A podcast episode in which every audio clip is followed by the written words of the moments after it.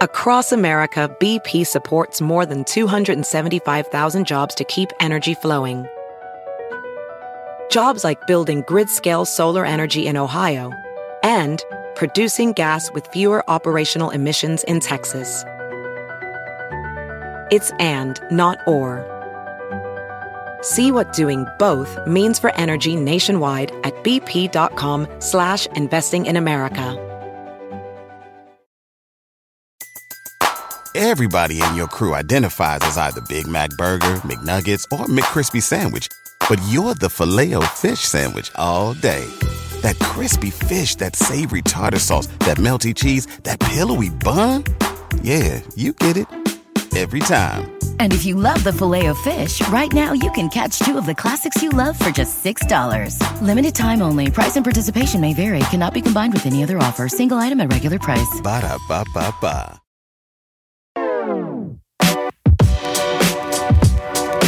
Welcome, everyone, to the Highly Relevant Podcast. My name is Jack Rico, and this is episode 19. We have some great guests for you today. My good friend Carrie Keegan, host of Bravo After Hours. I worked with her at VH1 for years. She stops by uh, the podcast to promote her new book, Everybody Curses, I Swear, and boy, can she curse. Also on the show, actor, producer, writer, director, and rapper Ice Cube joins me to discuss his new high school movie, Fist Fight. We also talk a little bit about the American educational system, why raunch comedies aren't offensive to people anymore, and his secret to making hit movies. And if you like Latin pop music, you probably have heard of the Mexican brother sister duo Jesse E. Joy. They have a brand new self titled bilingual album, and we chatted at length about bilingualism in music and in this country. Look, it's a great show, so put your headphones on, and if you're listening in your car, crank it up.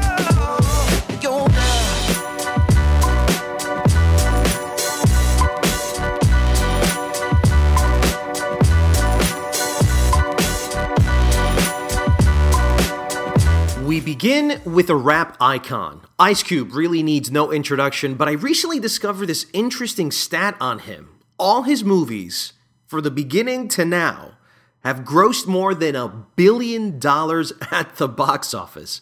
How did he do it? I ask him now on the podcast. Ice Cube, welcome. Thank you. So, you've described Fist Fight as the type of movie you go to the movies for. Why? Oh, it's just fun. It's uh, entertaining all the way through. The characters are, uh, you know, people you want to see. You know, just being in the high school on the last day of school and everybody's going crazy. it seemed like, you know, when I was younger, those was the kind of movies that that I would rush to. And um, I believe Fist Fight is is in the same vein as uh, Fast Times at Ridgemont High or Ferris Bueller Day Off or any of those hits that we kind of grew up on. Did you ever see that movie, that high school movie, uh, Three O'Clock High? Richie Keen definitely was a big fan of Three O'Clock High, who's our director. So, you know, I know a lot of inspiration was taken from that movie. It's a great movie, man. Um, another thing is the humor in this movie is pretty raunchy. Why do you think that type of humor has resonated so successfully with moviegoers? And how do you balance provoking the audience without offending the audience? Um, you know, it's a fine line. I think people are, you know, kind of more adult than they than than the powers that be give them credit for.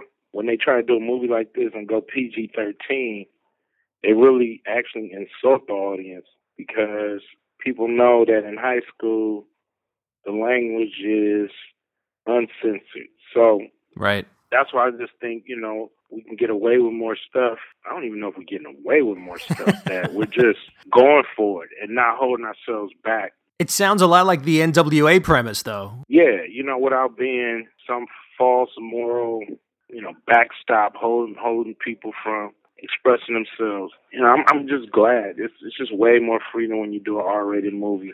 And I don't, I don't know if this movie could have been done PG-13. Probably not, right? Um, how was your high school experience in LA? Was it anything like what Fist Fight is? Nah, nah, it wasn't that crazy. You know, we had a cool school. you know, my high school years, I was pretty much trying to go in full force into my rap career. You know, my school was pretty tame. I don't know if it, there's ever been a school like Roosevelt High. um, you know, it's probably only in the movies. Did you take your kids to public school or private school? No, I actually had my kids homeschooled. You oh, know, oh, oh, okay. Each of them, yeah, each of them went to private. I mean, to public school for a little while, but I just felt like you know I can afford a better education for my kids, so I might as well go for a while while I can afford it. It was better for me and my kids because you know public school is you know full of distractions. Right. I was just happy to be in a position where I can you know have have my kids you know learn right there at home. In a podcast interview with Snoop Dogg in April of last year, you had said this about entertainment. You said, quote, entertainment is a facade. Here today, gone today. How have you managed to defy that premise of fame, and what is the secret to the staying power you've had in Hollywood all these years? I mean, I think it's no secret. You know, just do try to do movies that people like. But that's so difficult. I mean, I think it's easy to say that. I think it's hard to do that. But the fact that you say it and do it, that's special, man. The reason why it's easier to say than do is because when you get it, when you do a good movie, everybody wants to put you in another movie after that. Right. So you have to be disciplined because the money look good, the stars look good, the studio look good, but the the script could be trash. And then people, you know, chasing that money sometimes end up doing two or three bad movies in a row off the good movie they did. So now it looks like they're doing shitty movies. But how do you know? How do you get that eye for recognizing that a movie's going to work? Because you seem to to have the gold Midas touch. You've seemed to have it almost since the beginning of your career. Instincts off of what would I go see this? Would would this interest me? Do we have the right people in place? And I just think, uh, you know, after doing Boyz n the Hood, I guess I was so scared to get just typecast because I was just worried about just playing, you know, Million Doughboys. So I started to sift through through scripts a little more and turn down a lot of stuff that just wasn't right. I realized it's always better to wait for the right project. I want to ask you really quick about the Players Club. 1998, you mm-hmm. wrote, produced, and directed it. I'm curious in why you haven't gotten the bug to direct again. Well, I have, you know, that experience. It was extremely time consuming.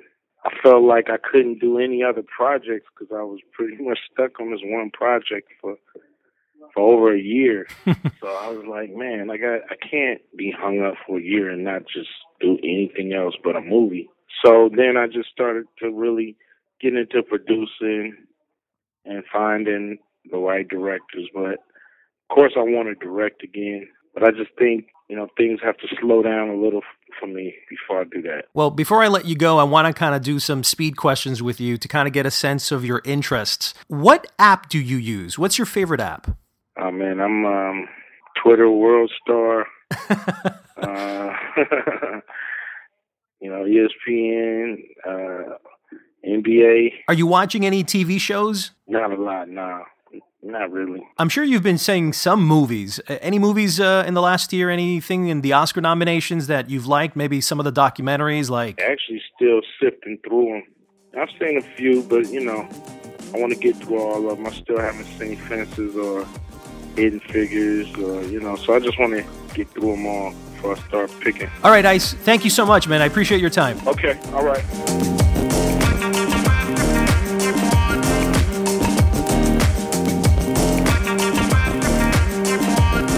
Latin pop music is in a war with reggaeton, fighting for radio airplay and listeners. But one of the pop bands that has risen above the fray is a Mexican duo called Jesse Joy.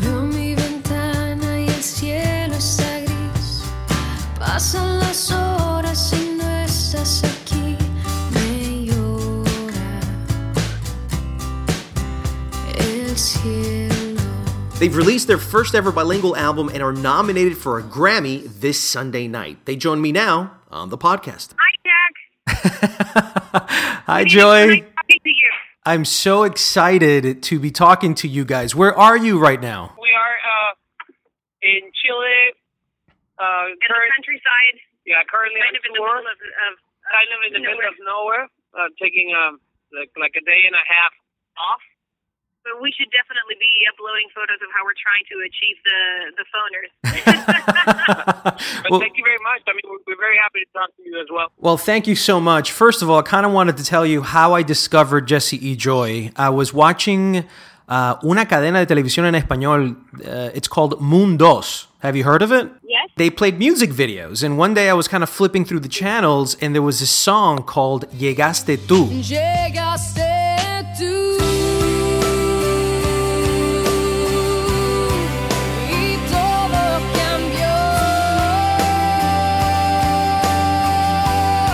And I was like, oh my God, what is up with this song? So I kind of just stayed and I saw the whole video. And I, I don't remember the last time I saw a Spanish language video, but I was entranced with you guys, with the song, with the video.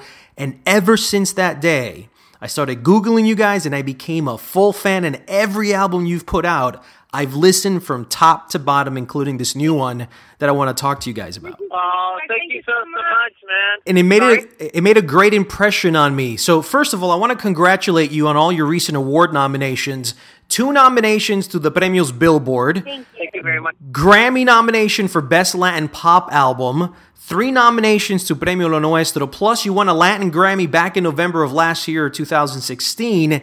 How long has it taken and how much struggle did it take for you guys to finally become a legitimate force in the music industry? Hi, thank you. You're making us Oh, blush thank you very much.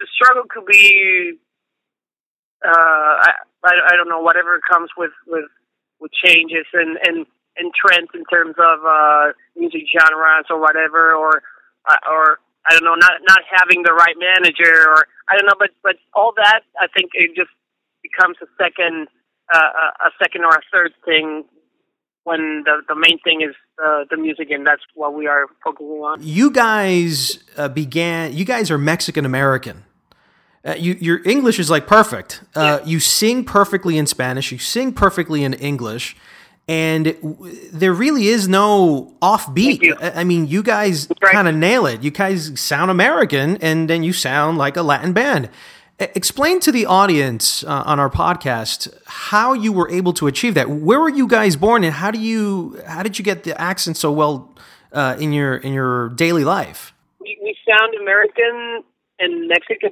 because we are both. Our mom's from Wisconsin and our dad was from Mexico City. We was sort of a reverse migration. Our mom uh, fell Okay. in love with, with our dad and vice versa. And um, and we grew up in Mexico City. And uh, and it was it was kind of smart in a way. We we still haven't figured it out if, if it was intentional of of uh of what mom did, but she wanted to keep it as co- as kosher as possible. And when it came to English and Spanish, she was like, at home, it's either English or Spanish, no Spanglish. Oh And- wow, okay. And it, it kind of makes sense that we're that we're a, a little older, because I mean Spanish we were going to learn yes or yes, living in Mexico City, listening to to to I mean just to our environment and our friends uh, at home. But uh, but with mom and dad, the English if it, if it started with Spanglish, it, it, it could have uh, ended up ended up diluting a, a, a bit. So that helped a lot, and I think also mom uh, creating this sort of bubble, maybe of her missing home a bit and fam and or, also the music that she grew up listening. She used to play a lot of Neil Young, Johnny Cash, Carole King, Aretha Franklin, um, uh, uh, CCR, among among uh, uh, other other uh, other stuff. Dad used to play uh, Pedro Infante, Los Panchos, Los Tres Reyes, and then it got to then, then it got to a point where we're like, okay, and now we we can oh we can also hear what we want to hear like individually. So now it's more like, oh, there's other music There's besides other music, yeah, yeah, yeah. So I got I got really hooked into Coldplay and and the, all, all the, the the way of Brit pop, Brit rock, and uh, I went to the roots of what they used to hear. I went I went from there to Oasis, and went from to Oasis to Stone Roses, and then and then and um and also Joy discovering what she what she liked. Your new self-titled album, Jesse Joy, is a bilingual album with 12 songs. From your previous albums, from what I saw, uh, with some English language translations. Why do a bilingual album now where you have so much success in Spanish? What is the strategy behind it? Is it to grow as an artist? Is to become a mainstream act? That way you can play Madison Square Garden and in stadiums. In order to do that, you have to have a bigger audience than just the Latin audience. Was there research done that gave you this conclusion? I mean, what was the main driver behind the idea? Well, from the very beginning, when whenever we came out uh, in 2006, if I'm not mistaken, with our with our very first album, we were always super super um, transparent about being Mexican American. And ever since the first song that we wrote, we were also writing in English. We just, I mean, it made sense for us living in Mexico City, being born and raised in Mexico City. It just made sense that our music, when, when once we had the opportunity and once that our record label came to us and it became some sort of job, I think that it made it made sense for us for our music to be shared first in Spanish. We um, we always let people know that we were Mexican American, just letting them know that I mean, just as much as we write in Spanish, we write in English. And we waited this long because we were always in and we we've been not scared but a bit a bit um sensitive about about you know having our Hispanic and Latin fan base think that they're a stepping stone or they're probably uh, Right. part of uh, a different plan. We, we just wanted them to feel like, look, guys, we're from here, we're yours, but this is also a different side of us. And eventually, you know, just eventually, we would let you into a little part of that. And we waited, we waited as long as we could. We've been putting that off for so long, but something very curious in this album, uh, particularly with Un Besito Más, when we were revisiting the song, once we were putting the album together, we were like, you know what? This song, Echoes of Love, totally, I can totally hear it in Spanish, right? Like, yeah, definitely. So we rewrote it in Spanish as Ecos de Amor. Same thing Oh happened with wow! Alcohol. Okay, so it was in reverse. anything in Spanish. You wrote Same it in English with- first, and then wrote it in Exactly. Spanish. Same thing happened. They were fir- they were originally written in English as Echoes of Love and Helpless, and there was the song More Than Amigos. So whenever we were preparing the album Un Besito Más, of course our record label was like, guys, you're already in the studio. You might as well just record, you know, the vocals as well in English. We were so nervous. I cannot tell you, Jack. We were like, oh, okay. I mean, but don't don't get ahead of yourself. We're just gonna record it because we're here. And we're recording in London, of course, our record label will eventually, or you know, occasionally come and say hi while we were in the studio. They got so excited. They were like, "Guys, can we please just think of, of a way of sharing this?" We said, "Of course," and that's why it was released especially for the UK as a, a special launch there. Of course, it came out everywhere, but the fact that it was so far from home, we, were, we don't want our fans from, from Latin America or from parts of Spain to think that this is something that we're now pursuing and forgetting about the Spanish. So whenever we decided to have an album, we said, perfect, let's make it a bilingual thing. Have them, have them hear a little bit from where we come from, you know, Crash course. some of our big hits in Latin America, some of our big hits from our career, and, and just a little bit of to see what Jesse and Joy truly are. You know, for our fans now in Latin America, we were so so so nervous. We were like, crap, it's going to come out, and we were actually counting down. You know, we were on the countdown of, of whenever it was coming out. So we we were on social media, and it was so nice to see. You know, this big fan base saying, guys, this is amazing. This is also who you are. And to see all these fans that are just like us, Mexican American, or they just have different uh, cultures and they're also bilingual and they're also, you know, just, I think that at some point it felt like from the very beginning we opened the doors to our homes. Perhaps there were a couple of, of, of closed doors they, they hadn't uh, seen through, you know what I mean? So now it's like, just another open door, and there's another room you can you can visit, but they know the whole house. First of all, at the beginning, we didn't have any fans at all. So we were like, we want people to, we want them to get to know. Right. If we do something, we're not going to do it out of ambition. We're going to do it out of like just because it feels right. So once, once uh, started to feel like a like a right moment, they knew we were bilingual, and also it was a funny thing growing up growing up in Mexico City. Uh, we don't look fully Mexican, and also pronouncing words uh, correctly in English.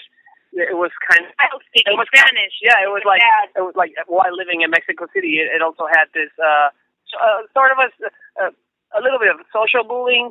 But it'd be like, oh well, he's pronouncing uh, McDonald's properly instead of McDonald's, you know. So, so uh, for us, we're like, okay, let's let's let's do it in let's do it in Spanish, you know. Even though we're singing in Spanish or fully in English, when we sing fully in Spanish, still some some uh, some of our, our culture in there, you know, and the influences that we grew up listening.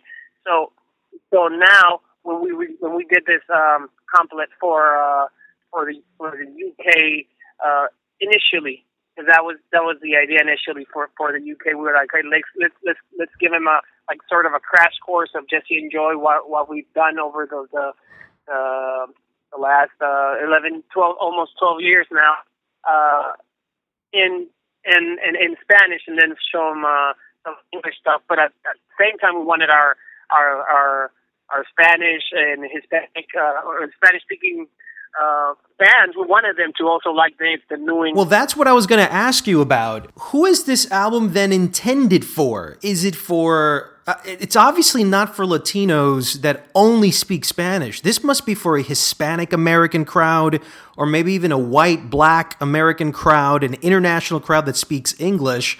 But how challenging is it going to be to get radio airplay from these English language songs? So you guys are basically starting from scratch. Well, I think that for us it was just a matter of sharing our music with more people. We honestly believe that music is a language itself. So for us to put out a bilingual album, which has songs that people already know, songs that people didn't know in that particular language, it's just something that defines us as as artists, as individuals, as human beings, as Jesse and Joy, as brother and sister. And for us to just put it out there, it's basically getting more a broader audience. It it doesn't matter if they're Mexican American, if they are from Europe, if they are from South America, South Africa. I think that's the beauty of music that perhaps there's a language that more people understand, but that's why we also added the Spanish version of some of them because even though they're in Spanish, it's like for us it was impressive to see what happened with Corre. You know, Corre was a song that that now we wrote in English, and that's a song that was originally written in Spanish. Now it's a song that we wrote in English to see just as an experiment. Let's see what happens now. You know? And it's in the same album. Yeah, just just the fact of being in in in, in London at the, the the top morning show in London in the UK, uh, being introduced as uh, these, these are Jesse and Joy. Uh, I mean, we, we don't get to interview many Mexican bands. I mean, maybe we were the first one. So so for us, it was like it makes us feel really proud. You know, it doesn't matter if we were singing in English. They introduced us as brother and sister duo Jesse and Joy from Mexico City. Was there any thinking of making Llegaste Tu and recording that song in English since it was such a big hit? I'm beginning to think that's one of your favorite songs. It's That- it's that- my favorite song. My, my favorite song.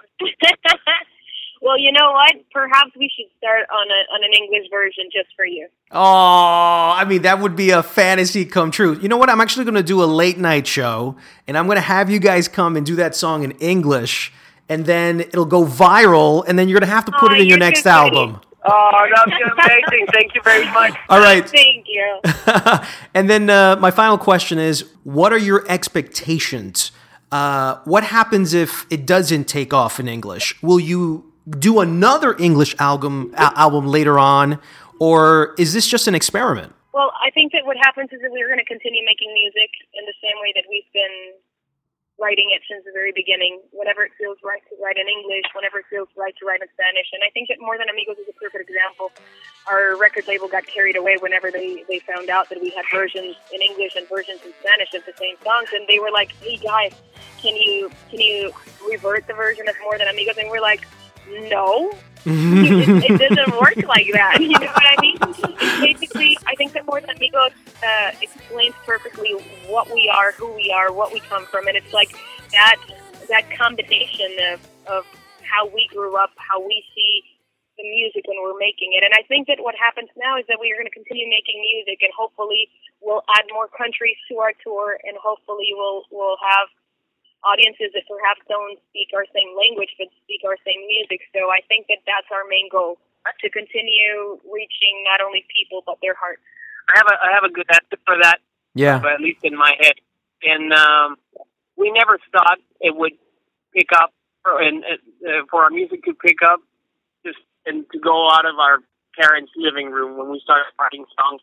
And uh, we, I think we we've been keeping it that way, uh, and just keeping it as real as we can and true to ourselves, and and uh, just keeping it faithful towards the music and what we do. So uh, if it picks up, amazing. If it doesn't, I mean, we're still right now we're releasing a new single in Spanish called Me Soltaste. So uh, I think um, we're just gonna keep on writing music.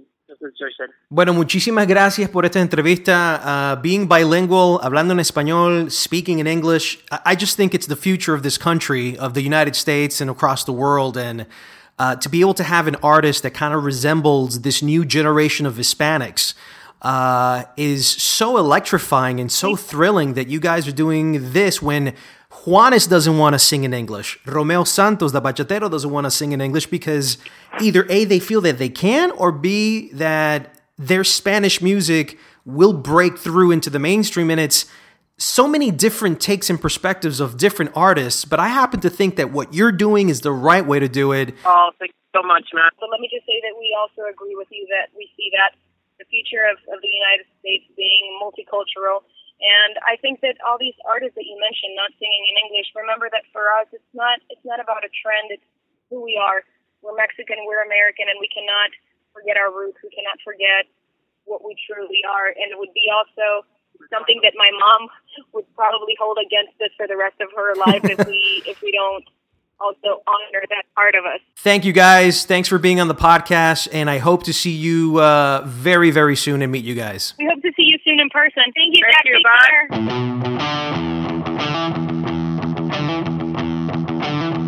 bye. Cursing. People love to curse, and people like to hear other people curse. My next guest has built her reputation on it, and her new book, Everybody Curses, I Swear Uncensored Tales from the Hollywood Trenches, is that and so much more. Please welcome talk show host, author, comedian, actress, producer, entrepreneur, and my good friend, Carrie Keegan. Rico!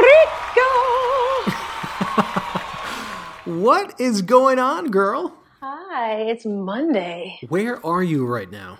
I'm in Los Angeles. So let's talk a little bit about your new book, which, by the way, I am surprised. I did not see this book coming uh, for all the years that I've known you. So now, for, for the people who are listening here on this podcast, Carrie and I go way back. I'm talking about like 2000. Yeah, yeah, that sounds about right. So 2010, I was brought in by VH1 to host, um, to uh, be a contributor guest for the Critics' Choice Award, like week show that was a lead in to like a week lead in into the Critics' Choice Awards, and you were hosting this, but this was like a one week thing, right? Yeah, well, so when we first started the show, it was a pilot week that they did. It was like a trial run. And that was January. I, actually, I think that was January of 2011.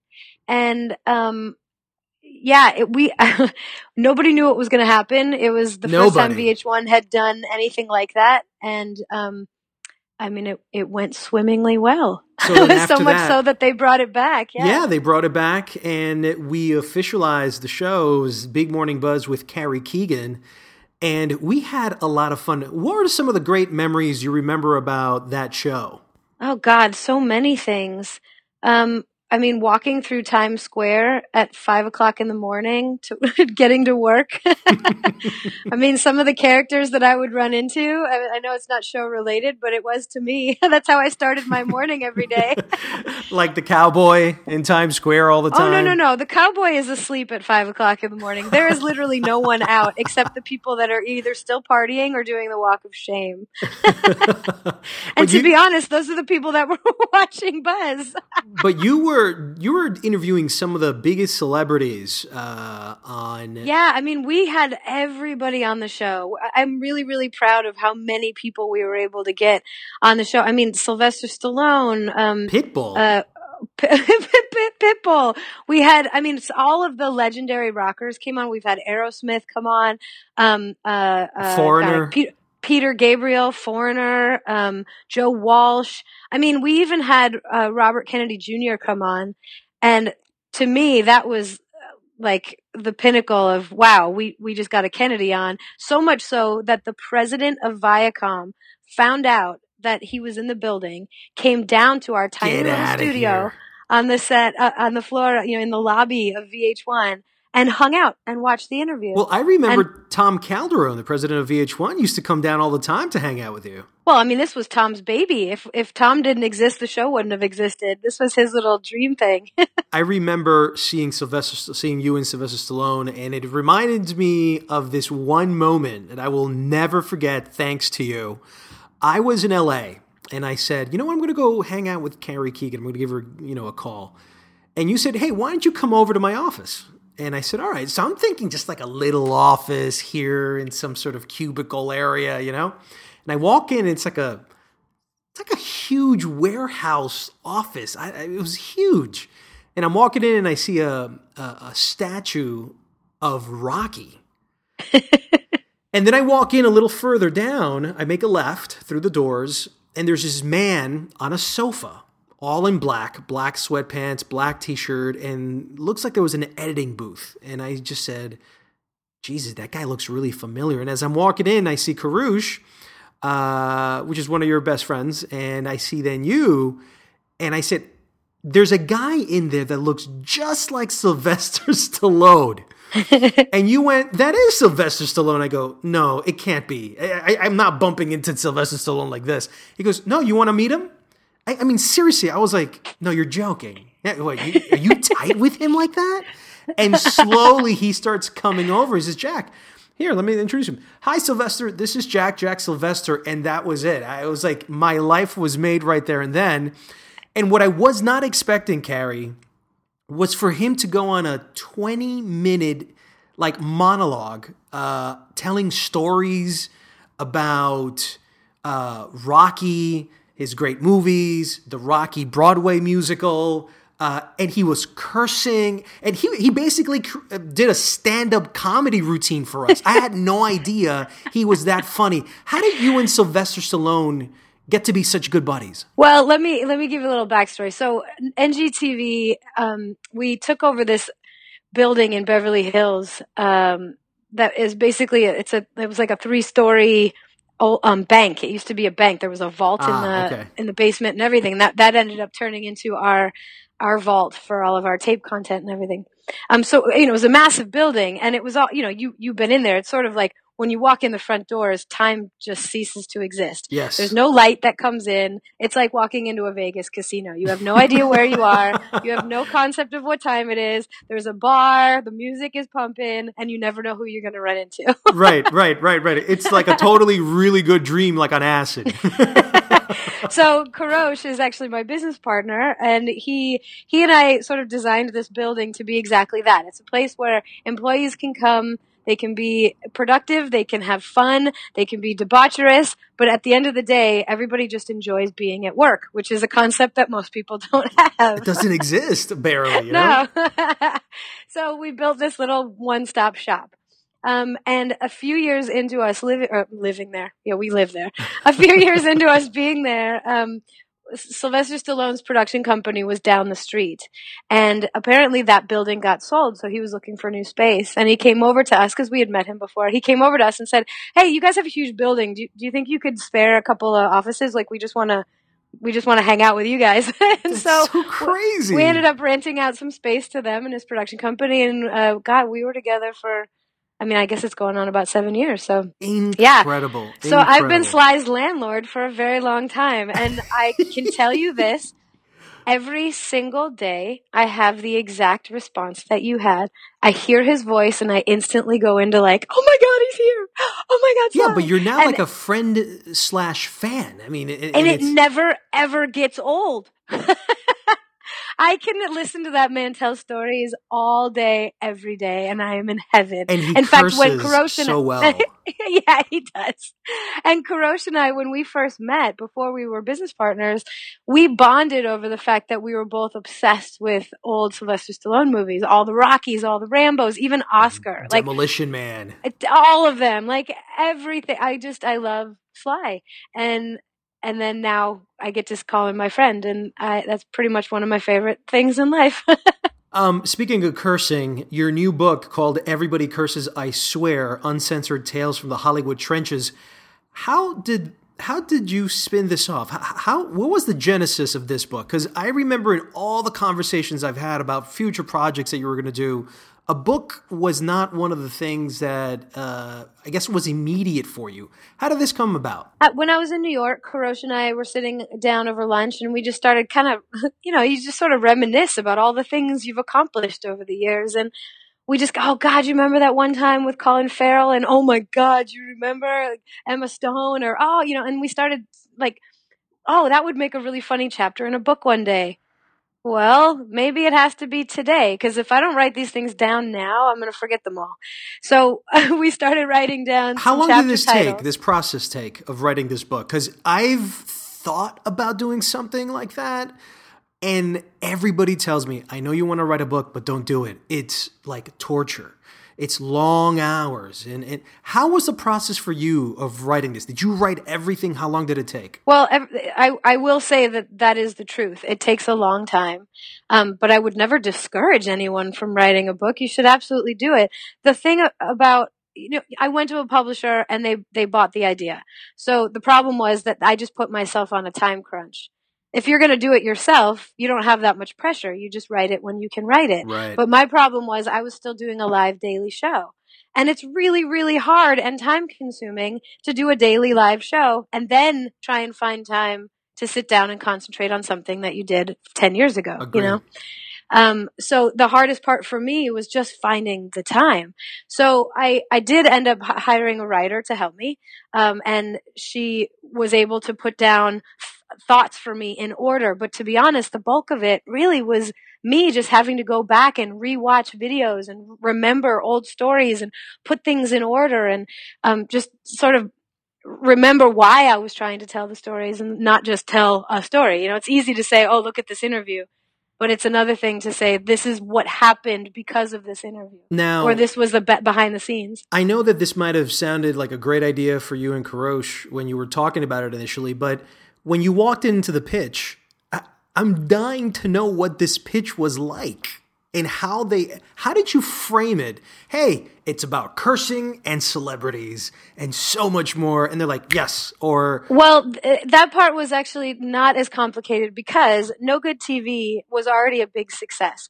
M- When we launched No Good TV, we were one of the first partners on YouTube and we have over 2 billion views online. So walking in, we already had some credibility. By the way, as- for as to- you, for the podcast uh, listeners who don't know what NGTV is, No Good TV uh, is one of the, the first junket-like interviews uh, with a host and the celebrities, where instead of being PC, everything is off the books, and you can curse and be as normal and debaucherous, and it is one of the most fun interviews with celebrities you'll see on YouTube anytime. And I'm sure the 2 billion views is only increasing more and more. I've seen countless hours of those things because there's a lot of celebrities who I never thought in the context of cursing. And when they curse, my eyes just pop. I can't believe he said that. Oh my God, how is this going to haunt him for the rest of his life? So, very well, so addicting. that's I, and it's funny because that's what happened when when Kurosh and I first started NGTV. We were like, you know, we want to we want to do celebrity interviews, but how do we make them different? Because at the time, you know, back in like 2005 or whatever, like everybody was pretty much doing the same thing. You know, you'd turn on any TV station, it was always tell me about your character or what inspired you or, you know, just these questions that you've heard a very thousand times. and I- yeah. well, and I never felt like I ever got to know these people outside of this media treated questioning. And so our thought was, well, I'm just going to talk to him like I talk to you. So I want to know what George Clooney feels like to have a beer with. Well, guess what? I'm going to walk in and go, what the f's up, George Clooney, and he's gonna break it down. So I mean, what I learned very quickly was that the more honest and true I was to myself, the more honest and true they were in response to me. Well, that's what I was going to say. How did you get them to feel comfortable enough? I mean, everybody from uh, Stallone and Rogan and everybody. I mean, Rogan probably will, you know, curse at the, you know, at the drop of a dime. but but the other celebrities, the the ones that you probably thought you couldn't get to curse. How did you make them comfortable enough? Did you have to talk to the publicist before and say, "Hey, look, this is the type of show we are. We uh, suggest that they do curse and feel comfortable." How was that whole thing? when we first started it you know it takes a lot to get into those junket scenarios you can't just call up and they approve you so we ended up we started doing music first and music is a little bit more free with those kinds of things bands obviously are more apt to swear and just be themselves but when it comes to tv and movies people are definitely more guarded they i guess they have more at stake In Toulouse, Um, yeah. yeah. So what ended up happening is we started doing red carpets first, and those things are a little bit more free. People tend to be a little bit more um, Loose. off the cuff, yeah. And and then you know we we would always tell people. I would always always start my interview with.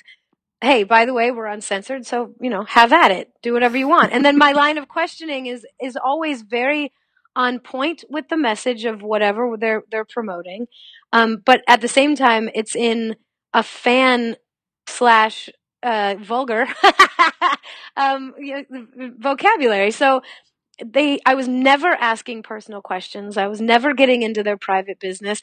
But at the same time, I was getting them to be so comfortable being themselves that sometimes you would see a side of them that you didn't ever get anywhere else.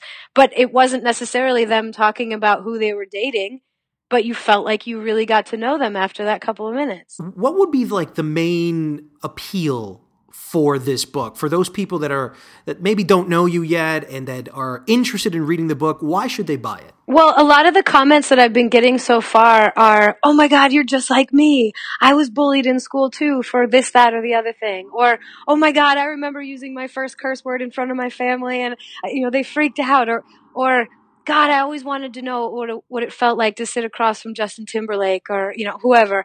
And so I think what you'll get from me is you'll get to know who I am, but also know that there's someone else out there that feels just like you. And I live vicariously through all of these people, all of my fans. So when I'm in a room interviewing these celebrities, I'm doing it for you. That's so great. Uh, what's your favorite part of the book, Carrie? Oh God. Wow, that's like picking favorite kids. I don't know. Well, you know, everybody does have a favorite kid. They just don't say it. But oh no, Jack. um, I think you know most people when they interview me about the book, it's usually about the celebrities cursing, which is obviously the most fun and the funniest. Um, but to be honest, there's so much girl and women empowerment in the book that I'm really, really proud of that, and I want people to read that. Um, um, there, there's a chapter called Emancipation Declamation, and it really is talking about um, how much women need to stand up and help each other. And especially in this business, but in real life too. I mean, but in this business, I've come across so many women that will, in a, in a way, almost sabotage other women or try and keep other women down. But that doesn't help. It doesn't help them and it doesn't help us. And if we all stick together and if we all help each other, God, we can get so much done. and we need I mean, just- voices like that too. And just looking at the women's march that just happened, I mean, God, what a proud moment for women. We all came out, we all stood up, and we all said we need to be heard. Now, if that had happened a couple of months ago, it, we might not be in that situation right now. Hey, by the way, I'm just curious about your reaction, your thoughts when you heard the Billy Bush Donald Trump uh, video. When you saw it and you heard it, uh, you- you're someone who's probably used to this type of language, but as a woman, when you're hearing it from Trump, he's running for president. What were your initial reactions and thoughts to it? Ugh. Yeah, right. Um, I- I was completely disgusted and mortified at first. And then I started thinking about it and I thought, God, how many times have I been in that exact situation? And what would I have done? But the problem was as a woman, it's almost expected for you to brush it off, to go along with it, to um, to just sort of let let the guys be the guys. Um, and and I think that that's really the bottom line of what the problem is right now is that why are we accepting this kind of behavior from anybody to anyone ever? We all need to learn how to respect each other a little bit more, maybe a lot more. Um, and you know, I, I- don't know uh, the the whole outcome of that situation. I, I don't I don't know. You know, there's a lot of people that were trying to keep Billy on the air. I, I, I don't know that Billy did anything necessarily incorrect because it was his job to keep that. And in that man- situations like that, and I'm sure you know, is when you're with a celebrity and they're a guest on your show, there is that sense that you kind of have to uh, toe with them, kind of just go with the flow. And if that Yeah. means, and uh, obviously all of this was private, that's what they thought. And a lot Well, of. but the argument there is, and I was going to say to a point, because on the bus, it was one thing.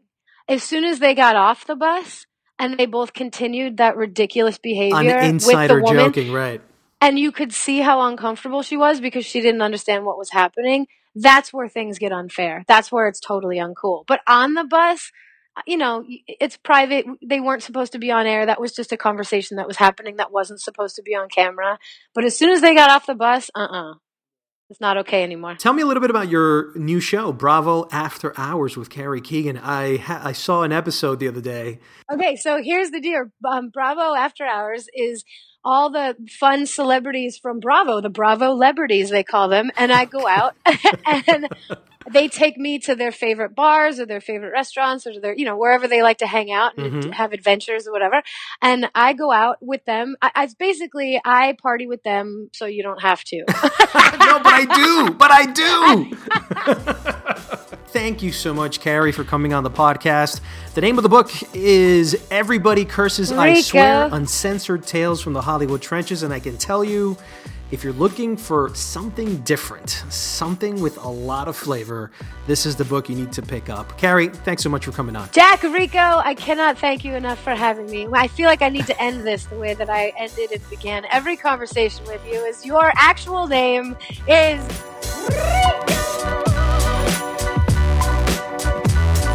And that's a wrap for our 19th episode of the Highly Relevant Podcast. I want to thank Ice Cube, can't believe I just said that, Carrie Keegan, and Jesse E. Joy for being on the podcast this week. I hope you liked it. And if you want to reach out, I'm on Twitter at Jack Rico Official. That is at Jack Rico Official. Also, please subscribe and leave a review if you like the show. We're now on Spotify, Google Play, and Stitcher. See you again next Friday on another episode of Highly Relevant.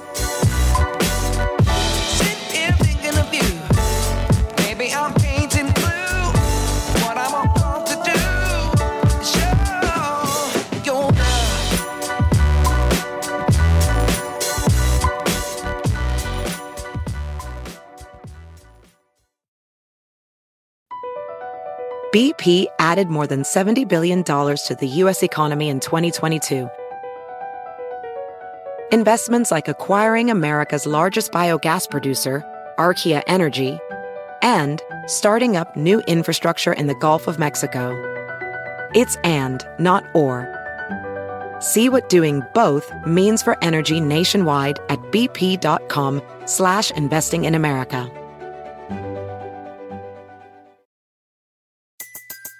Everybody in your crew identifies as either Big Mac Burger, McNuggets, or McCrispy Sandwich. But you're the filet fish Sandwich all day.